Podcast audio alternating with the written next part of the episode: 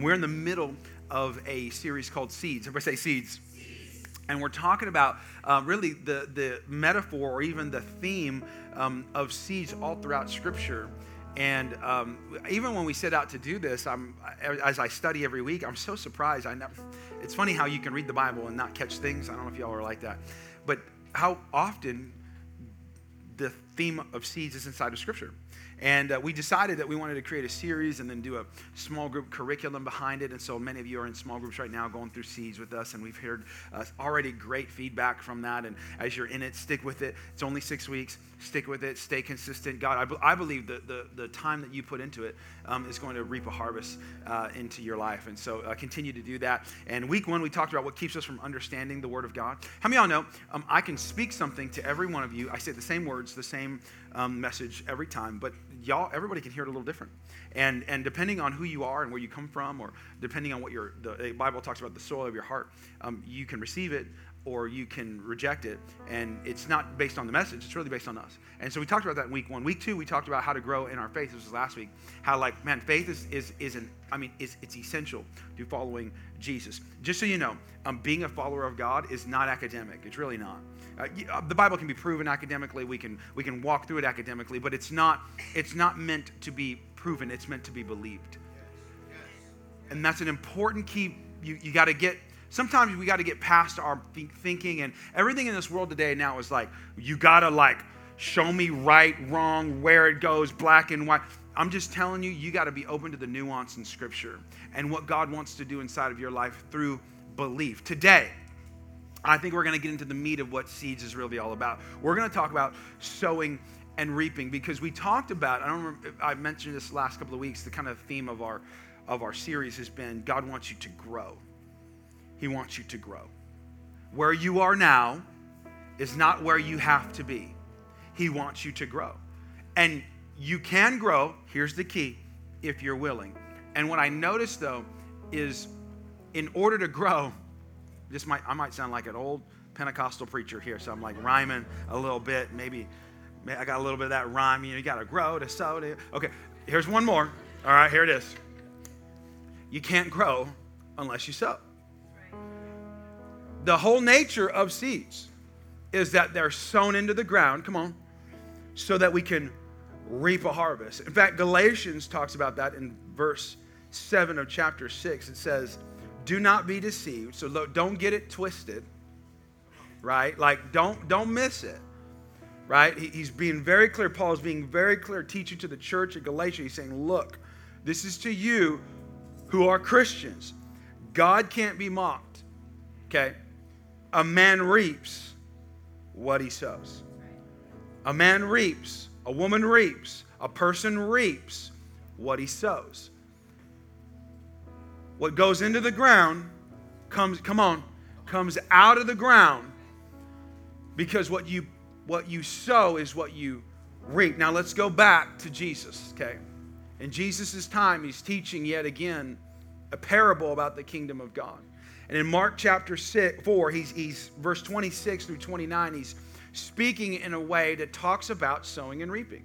And we're going to read it. If you don't have your Bibles, we'll put it up on the screens for you. He said, so he also said, This is what the kingdom of God is like. A man scatters seed. Everybody say seed. Come on, we got we're back in our theme. Scatter seed on the ground, and night and day, whether he sleeps or gets up, the seed, everybody say seed, the seed sprouts and grows, though he does not know how. It's interesting when you go, a seed goes in the ground, you're like, man, something happens in there. We can't see it. Don't really know what's going on. But it, it's working. And all by itself, the soil produces grain first the stalk, then the head, then the full kernel in the head. And as soon as the grain is ripe, he puts the sickle to it, which is the kind of the big axe cut thing. And he said, Because the harvest, come on, the harvest has come. Today, if you're taking notes, we're talking about sowing and reaping. Let's pray. Father, I just thank you, Lord. I'm so honored yeah, I'm the, I'm the most imperfect person you could have chose to follow, that you could have chose to lead this church. I, I, I don't do everything right. I don't get everything right. But Lord, I love that every Sunday I can come in here and you give me the opportunity to teach your word, which is always right, which is always perfect, which is always on time, which is always special. And in its own way, God, I pray that you, Holy Spirit, right now would just, man, Lord, I'm, I'm, I'm done playing games. I'm not trying to impress with information. Lord, let your spirit be the, the catalyst for transformation today.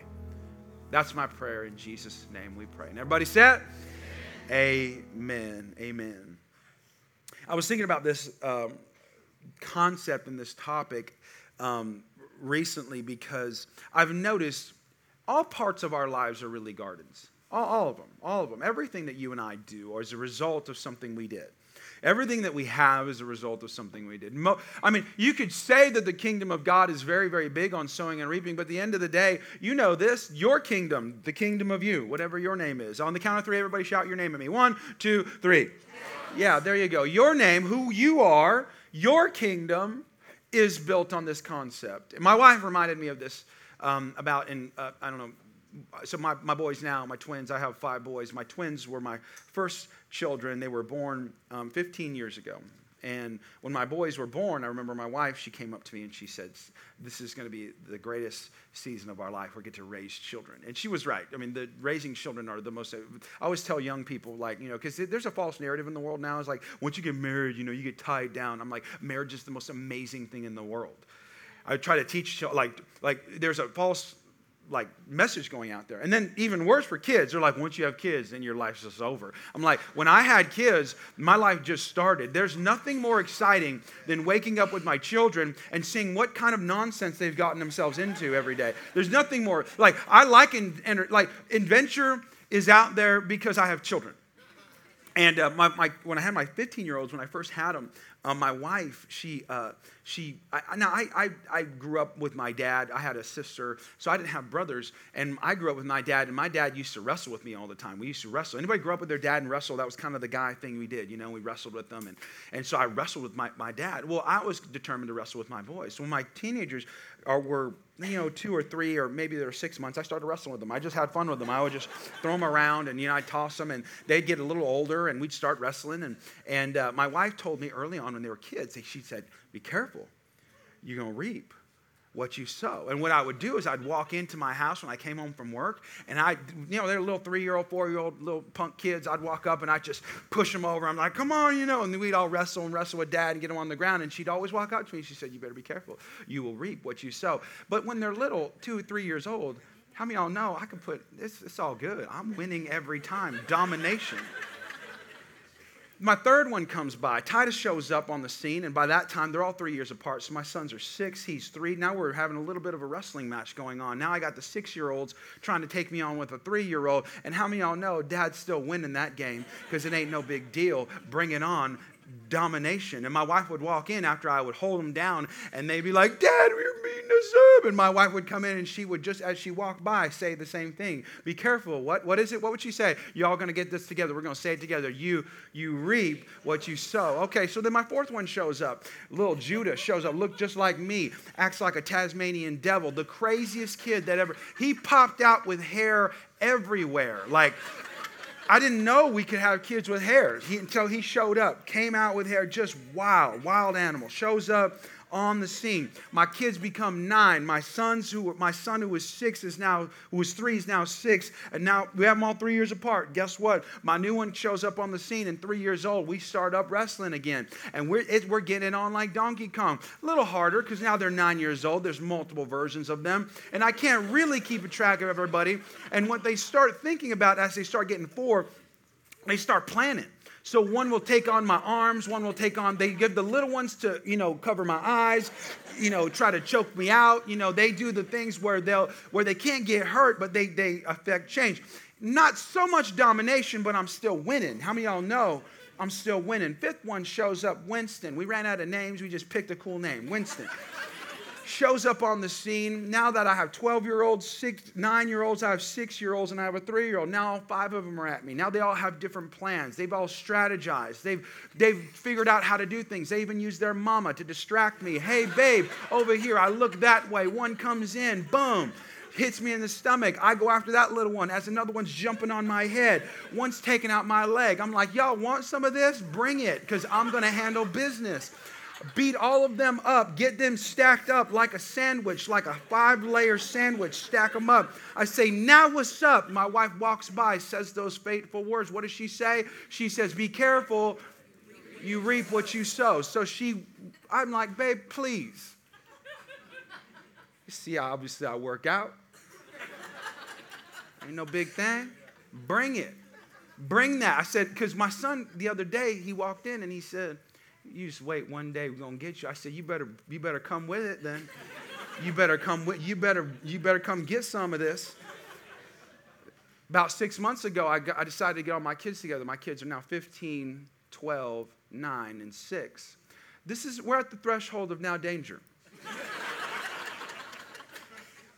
And so what they had planned was is i was sitting watching tv like a good father i'm just sitting watching television with my family. We're sitting and all of a sudden I hear, go.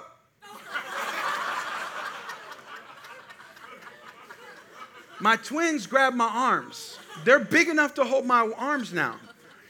My, my, my, my 12 year old, he grabs my legs. I am now held down with against my will. My nine year old decides the best thing he could do is take his sharp elbows and dig them in to you my thigh as I'm screaming in pain. As my little, tiny, little squidget one who's barely making it in this family. I got five kids. I can get rid of one. He's one, he's going. and he's holding my eyes as he's trying to cover my breathing. and as I was stuck in pain, my arms were being stretched out, um, and I heard, I heard two slight pops in my shoulders.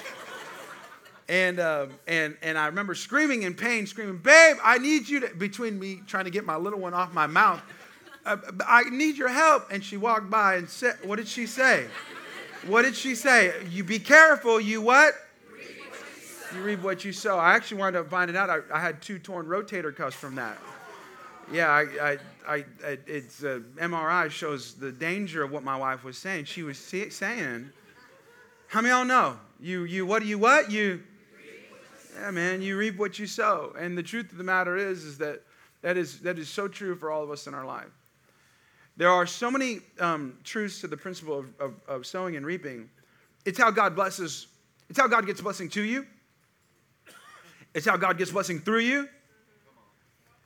And if we don't understand the principles of sowing and reaping, we can miss a huge kingdom concept, kingdom, uh, kingdom concept that, that, that will benefit you. But you got to participate in it.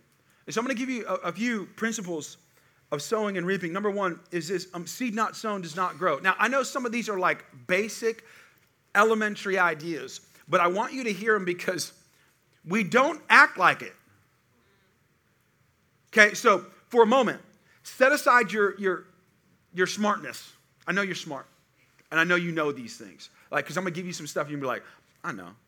But just let me tell you, let me, let me teach it to you for, if I can. Will you give me that? Let, let, me, let me show you. The first principle seed not sown does not grow. Here's how that tends to happen in our life you eat the seed instead of plant it. Some seeds you can eat. Did you know that? Like a legume is a seed. Like you can eat a legume. Uh, nuts are seeds. There's a lot of nuts. Those are seeds that were meant to actually go into the ground and produce a harvest. And I've noticed a seed in your hand has potential, but a seed in the ground has power.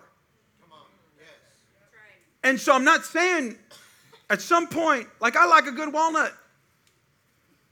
I like a good bean or legume every once in a while, but man, the power of that seed is meant to be in the ground. And if I don't sow it, I don't grow it.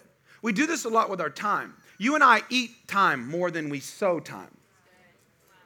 It's when people tell me, they always say, I can't find the time to do when you just fill in the blank. Can't find the time to go to the gym. I can't find the time to eat right. I can't find the time to, to pray with my kids. I can't find the time to go to the church. I can't find the time to make sure I make it a small group. I can't find, you, you'll never find time. Why? Because time, you don't find time. Great, successful people never find time. They make time. They put time in there. And I'll say this because your time is finite, if you're up, and you have 24 hours in the day, you should at least think about some of that time that would be invested time, which means you did something to actually bring back a return. Give you an example reading a book is invested time. And I'm shocked at the lack of, um, I think, intentionality to our time when it comes to our own personal growth. Because I'll tell people, like, they'll ask me a question. I'm like, hey, did you ever, you ever read a book on that or that? Well, I can't read. Well, then you can't grow. Like, I know that everybody's trying to find the new life hack to things, right? Like, what's the life hack to learning about money? How about reading a book about money? Invest your time invest your money because you could spend it and eat it. A lot of us eat our time. Or you can invest it, plant it in the, get it in the ground so it can grow. Number two, you reap what you sow. Now, this is my wife's principle about my children. You just heard. You reap what you sow, which means I expect to receive that which I have planted. Now, think about that. Is that true for you? Do you or do you expect to receive that which you have not planted? So so I'm just asking. I can't make that true to your life. My son Titus when um, he had a school project and his school project was to plant you all do this when you were in school? They gave you a little seed. It was like a bean seed. It was typically a bean seed. You know, it was the cheapest seed you could ever find. And he planted this seed and he brings it home and he goes, Dad, they gave us a bean seed and I'm so excited. We're going to water it and we're going to plant it. And so we started watering it. We put it next to the sun. And I said, Son, I'm going to make sure that seed gets really good. And we're sitting around the dinner table and the first night he goes, Dad, so excited for that seed I planted. It's going to be awesome. I can't wait to have some strawberries.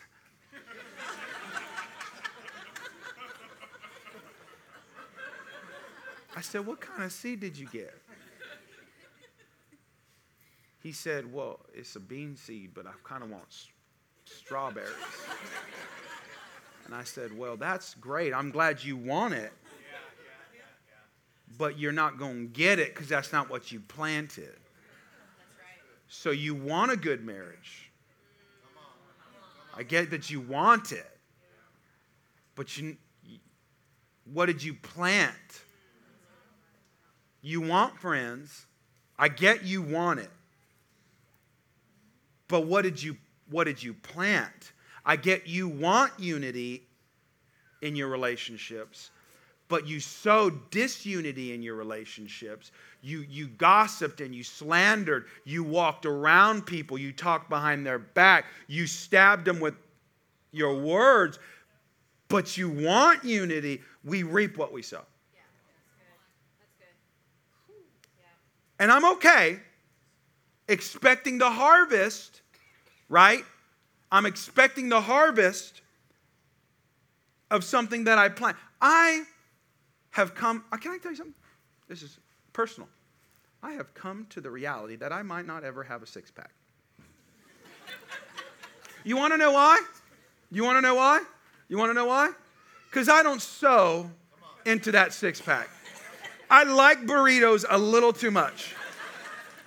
I just do. I know I could do it, but I got to be honest with you. A good queso in my life on a regular basis in my queso is really, really good. I've settled it. I've settled it.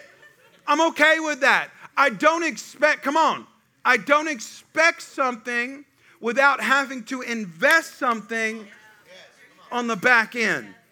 That's free. Number two, number three, four, whatever we're on, you reap later typically what you sow. Reaping generally takes longer than we like. Um, farmers have a concept seed, time, harvest. Seed, time, harvest. Come on, everybody. Seed, time, harvest. What we want seed, harvest. Seed, skip that, harvest, seed, microwave, harvest. That's what I'm used to. We live in a microwave generation. Insta pot. Anybody have an Instapot in here? Anybody got no y'all living that Instapot life?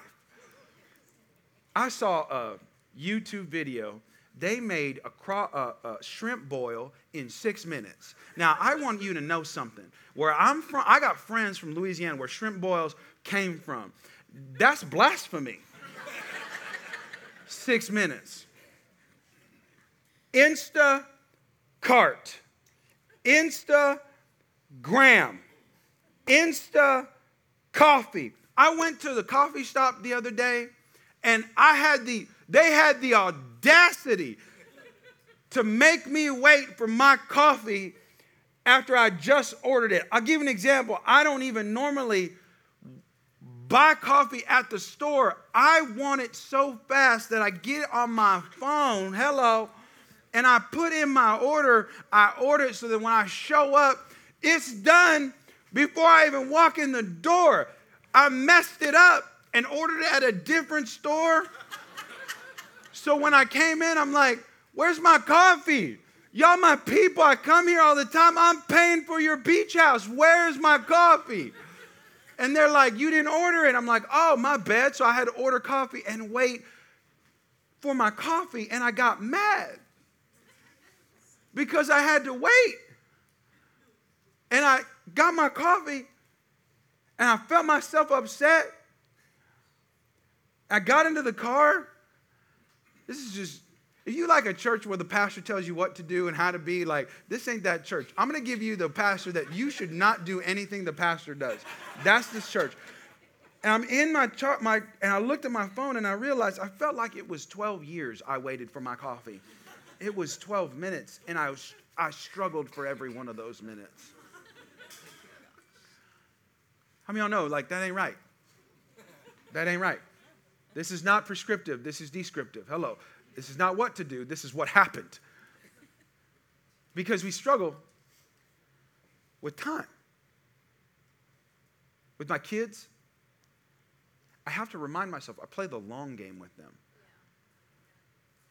Because if I don't, when I tell them not to do something and then they go and do it anyway because they're kids, come on, dads. We got to be a little more graceful. I was challenged with that this week. I got to be a little more graceful with my children. My son, I asked him the other day, this was last night, I asked my son, little Winston, little tiny little mini Erica, I was like, hey, go wash your hands. Go wash your Anybody ask your kids to go wash their hands?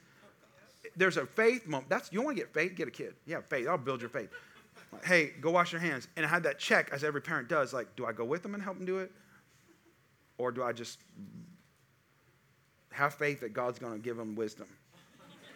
He goes into the bathroom, and then I forget about it, and he was in the bathroom for a long time. How many y'all know that ain't good? That ain't good. Nothing good can come of this. I walk in, and there's water everywhere. He's got the towel in the sink, squishing the water all around. There's water everywhere, all over the thing. I had to walk to my wife's room. I said, "Babe, you better go get your, go get him, go get him, because I'm gonna go and get him. You better go get him." And I just had to realize, like, my wife just said, You realize he's just a kid. It's just water. I'm like, Yeah, you're right. Why? Because I'm, I'm just, I'm impatient. I'm impatient. Is anybody impatient? Anybody impatient? I'm impatient. We got to remember, we play the long game with our kids. We play the long game with our faith. We play the long game with our relationships. If you don't see your result coming back to you, that's okay because it's seed, time, and then harvest. Time is a part of the equation.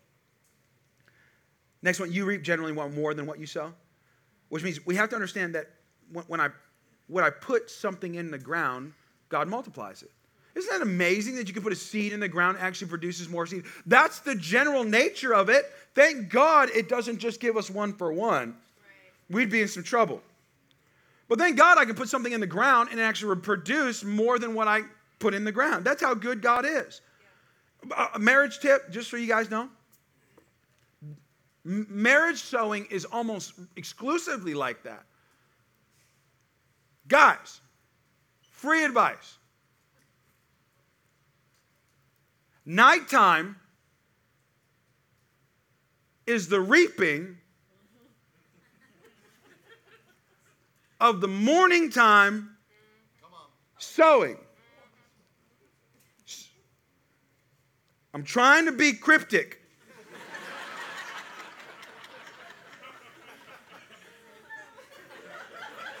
she, I promise you, she will give you more than you give her if you just sow strategically. It's imbalanced. Okay? She don't see what we see. It's different, okay? I promise you. I've, I've counseled enough marriages to know if you just be kind to her in the morning. I know she don't hear and see everything. She ain't carrying what you're carrying. Well, she ain't you. Well, she ain't you, homie. If you just sow, you're going to reap. Planted seeds, by nature, they multiply. Last one is this In God's kingdom, you can actually reap where you did not sow. You can actually reap where you did not sow. In the kingdom, we, we can always reap. I like what John 4 38 says. It says, I sent you to reap where you have not worked for. Others have done the hard work, and you have reaped the benefits of others' labor. I always tell you, I, you know what I love talking to people who've been on this earth longer than I have? Maybe you got a little some gray hair in you, a little empty nester flow. You're kind of on your second half of life. You know why I like talking to you? Because you always remind me, man, we're, we're, you see life as it is in so many ways because you, rem- you have seen life more interconnected than I see it. Because you, you, you have gone through some things and realized you got some places that you didn't even, you, you didn't even work for and you got to that place. I, some of us younger who have not gone through some of those things, we kind of think we did everything ourselves. I got it because I got it. No, you didn't. You're like, no, Pastor, I work hard. Yeah, but the guy still had to give you the promotion. He had to still pick you. She had to raise you up. Come on. She thought you it would be a good idea to take a chance on you.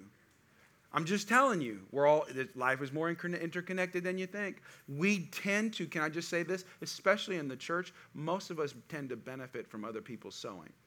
Statistically, this is true, especially when it comes to giving. And nobody likes the statistic. 20% of the church, on average, pays for 100% of the people to, to come to church. Dramatic pause. Uncomfortable moment. Are you in the 20%? We'll get off of that. Three questions. Three questions that inevitably come up with sowing and reaping. Three questions that I think we need to wrestle with. Number one, number one, number one, as we wrap up. Why do people who know it not do it? Ever ask yourself that question? Why do you? Why do me?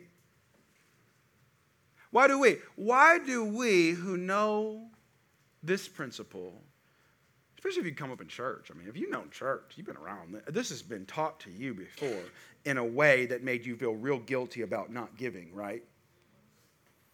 Have you noticed I haven't even talked about giving in the message? This, this is a principle in the Bible about your life. Yeah. And why do we who know not do it? It seems like it can be pretty frustrating. I had a wild moment the other night. In my house, it's always wild.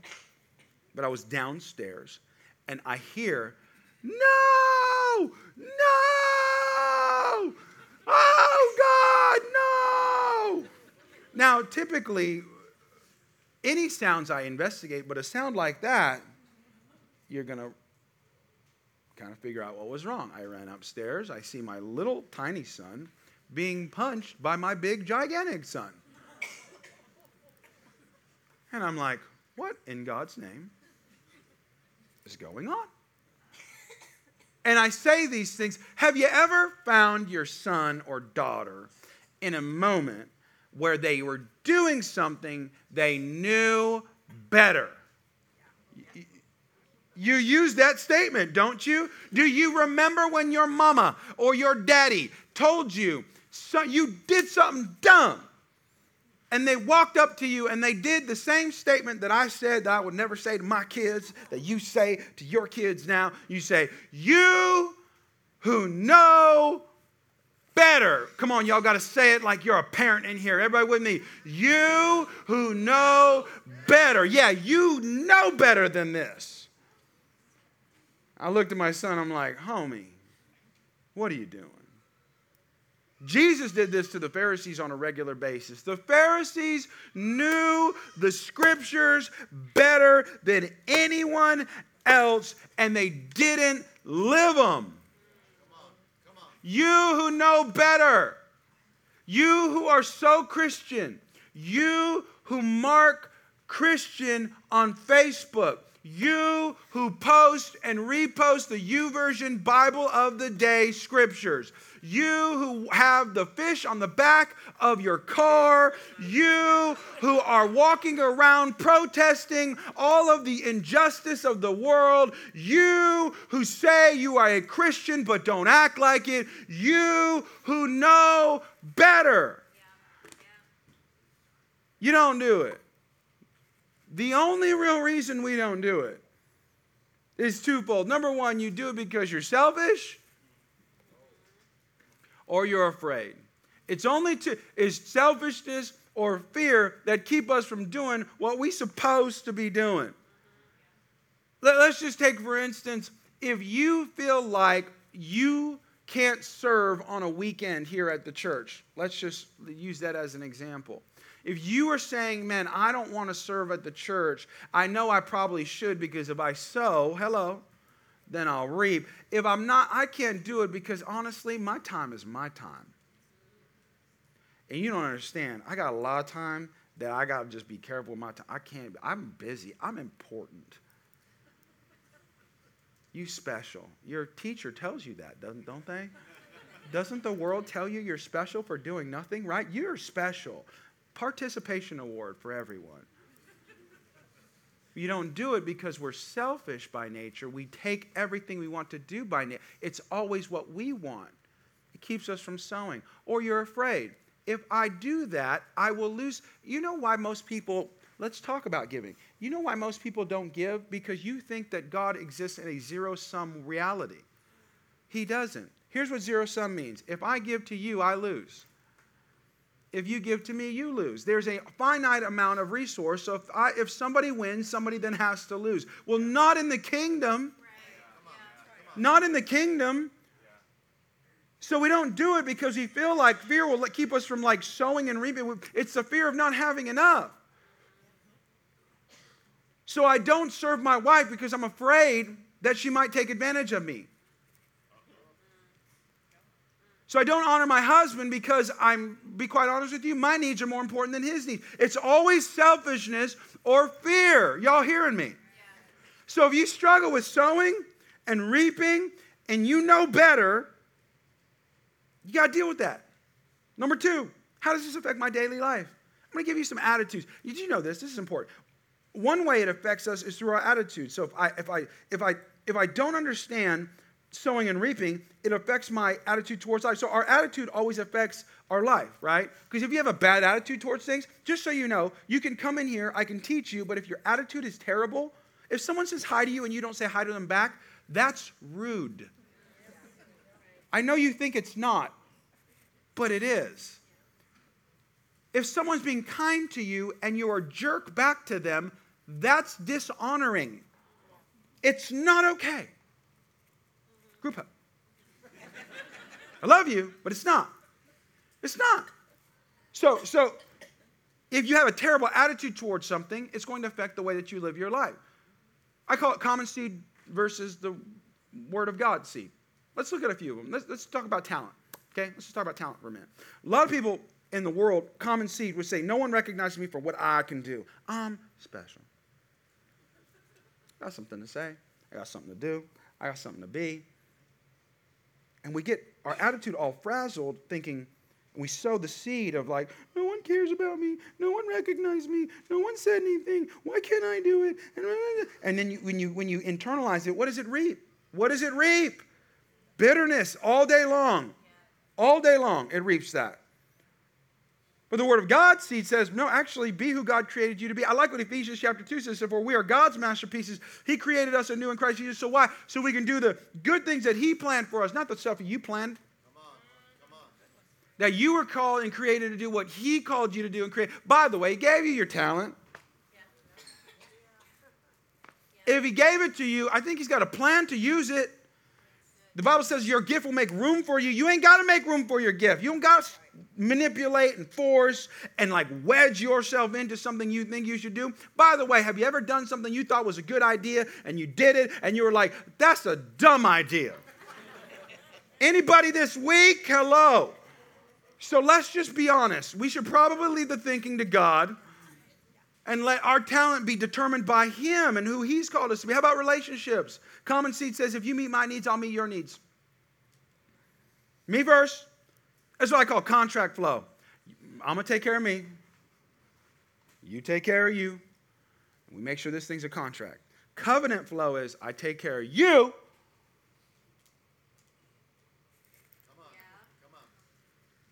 It's not me, it's you. I'm in covenant with you. There's blood about this relationship.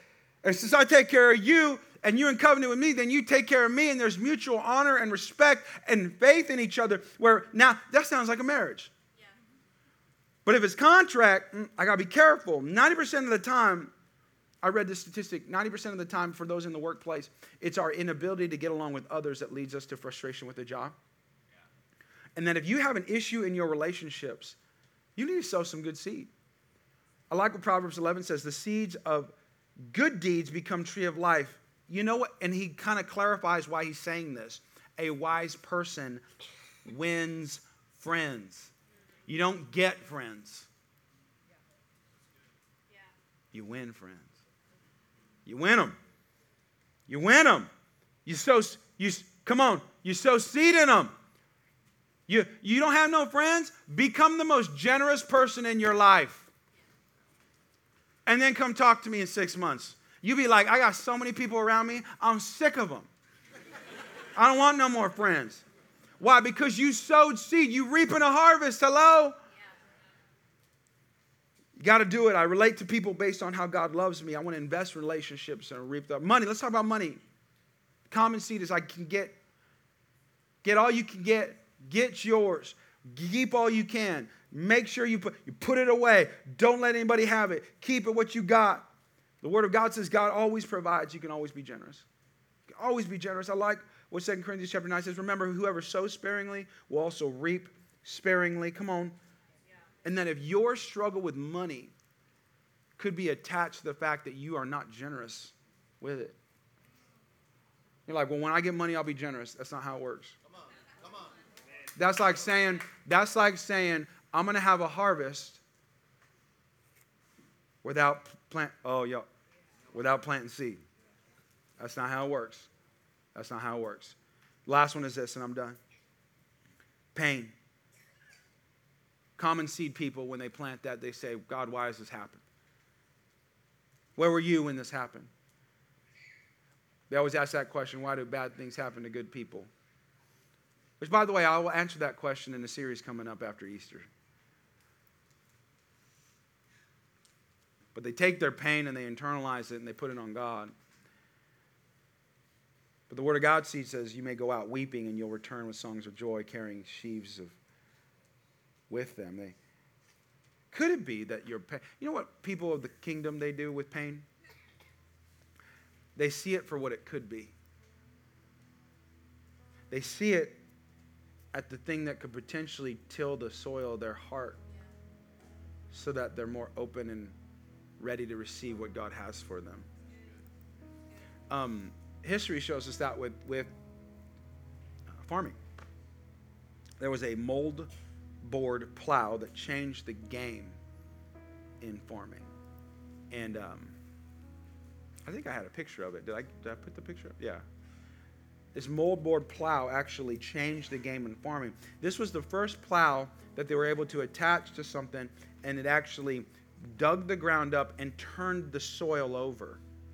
So they were able to plant seed, and it went deep. And but it was sharp. and it was pointy and it was not there's nothing sexy about that, let me tell you. It was painful and it anybody ever work in the yard and get blisters from some, I mean it pain just but but man it it produced such a harvest in a way that farmers had never seen that before. And what's so fascinating to me is how pain could be the the thing that you think is the thing that's going to take you out is actually the thing that God's going to use to bring about great harvest in your life. I remember before I planted this church, we it was a to say that it was hard to plant a church is like saying it well, I don't know what it would be like saying. Be quite honest with you, it was terrible. There was nothing good. I actually try to convince people. I, I, I know this sounds crazy, but I coach church planters, like who plant churches all around the country, and I try to convince them not to do it. Because if I can convince you not to do it, then you shouldn't do it. Because it's hard. And I remember that one of the things, one, one, I'm giving you one, one of the many things that actually happened to me and my family is I, I developed an, an anxiety attack, symptom, problem, chronic issue of anxiety. Like, you think, I'm really, really good at figuring out what you potentially could do in all the negative things. And my son had fallen. My, he was, I think, one at the time. He had just had his teeth come in, and my little six-year-old boy, uh, son, who was at the time, or think he was four or five, I can't remember. He was holding him, and he had loved his new baby brother. He was a baby, you know. He had just had teeth come in, and then he tripped and he fell on top of him, and he broke his two teeth, snapped them right in half as he fell on the ground. This was uh, three weeks before we were going to launch our church. I remember it because it was so clear. We were, uh, my wife and I were sitting at the table, and just before that, we were sitting at our dinner table. We took a breath. I kid you not we took a breath and we said, feels like everything's okay. I literally said, I feel like everything's okay.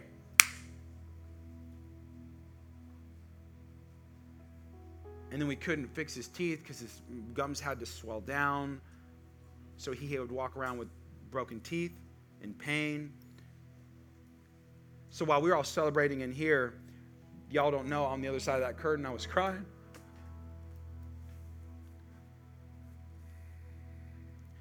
And pain was so heavy. And I'm like, man, God, can you? I did the thing that Paul did. You know, he's like, God, could you take this from me, please? I would, I'd appreciate it. Like, could you get rid of me? This would be great for you to actually kind of keep this at. And he said, uh, uh, to this day, it's 10:33 Sunday, March 5th. I still struggle with anxiety. Is that okay to say?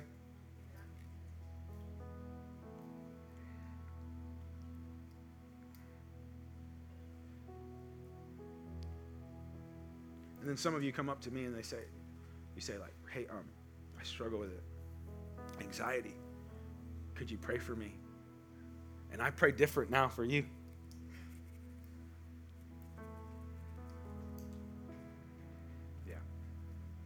If you're, you ever give me the honor of sharing with me what you're struggling with and it has anything to do with anxiety, let me tell you right now, I, I, I pray different for you.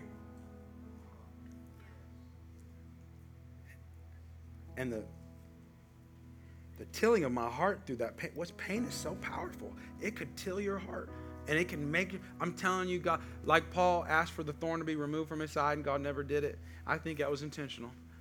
Because I don't know about you, but I pray more than I do I ever did before I had any of my issues. Before I prayed, before I planted this church, I pray more than I do now than I did before. You know, I mean, like, because pain can be something so powerful in your life if you let it. So, what do you do? I'm done. I'm done. What do you do? What do you do when your approach is tested? When this sowing and reaping approach is tested? And I'm done, I promise. There's a principle in the Bible that um, the law of first mention, which means um, the way, anytime you see something in the Bible for the first time, it determines what it's going to be for the rest of the Bible or the rest of time. That's called the law of first mention. First time you ever see prayer in the Bible is in Genesis chapter 4. And um, I know, because it sounds like silly, because I'd be like, what do you do when the approach is tested? Well, then let me give you the pastoral answer pray. And you guys are like, well, of course. Like, give me something I don't know. Here's something you might not know. Here's what prayer really means to God. Law first mentioned, here's what prayer was always meant to be. Prayer in the Genesis chapter 4, it said, Finally, the sons of Enoch called upon the name of the Lord. This is the first time you see prayer mentioned. The, the, the word prayer is actually in the Hebrew tefillah. Ever say tefillah? Tefillah, it was actually, by the way, Hebrew is always written out in almost like a comic book form, so it was always pictures. And it was always an idea that it was written as pictures to symbolize what God was really trying to say. The word tefillah in Hebrew, picture wise, is simply this it's a picture of, uh, of an ox, is a front of a head, the back of a head, and then the, uh, another picture of an ox going into a yoke. Okay, front of the head, back of the head, and a picture of an ox going into the yoke. Front of the head, back of the head, and an ox going into the yoke. So when somebody told you in Hebrew, I'm going to pray for you, what they meant was, or if they've ever said to give it to God, or pray so that God can heal you, pray when that, that God would call. Whenever you call upon the name of the Lord, what you're doing is you're saying, God, I'm going to move from facing me and facing my issue to facing the one who can bear the burden front of the head. I know I look at my issue, but I'm actually going to turn around and face the one, the ox going into the yoke. I'm going to face the one that's going to actually be able to handle this burden in my life. So let's say you sow and you don't reap. Could be a timing issue. Could be a sin issue. Or it could be that God just wants you to turn from your issue and face the one who can bear the burden. So if you have something in your life right now that is too heavy for you, congratulations. The most Jewish thing you can do is give it to God and pray.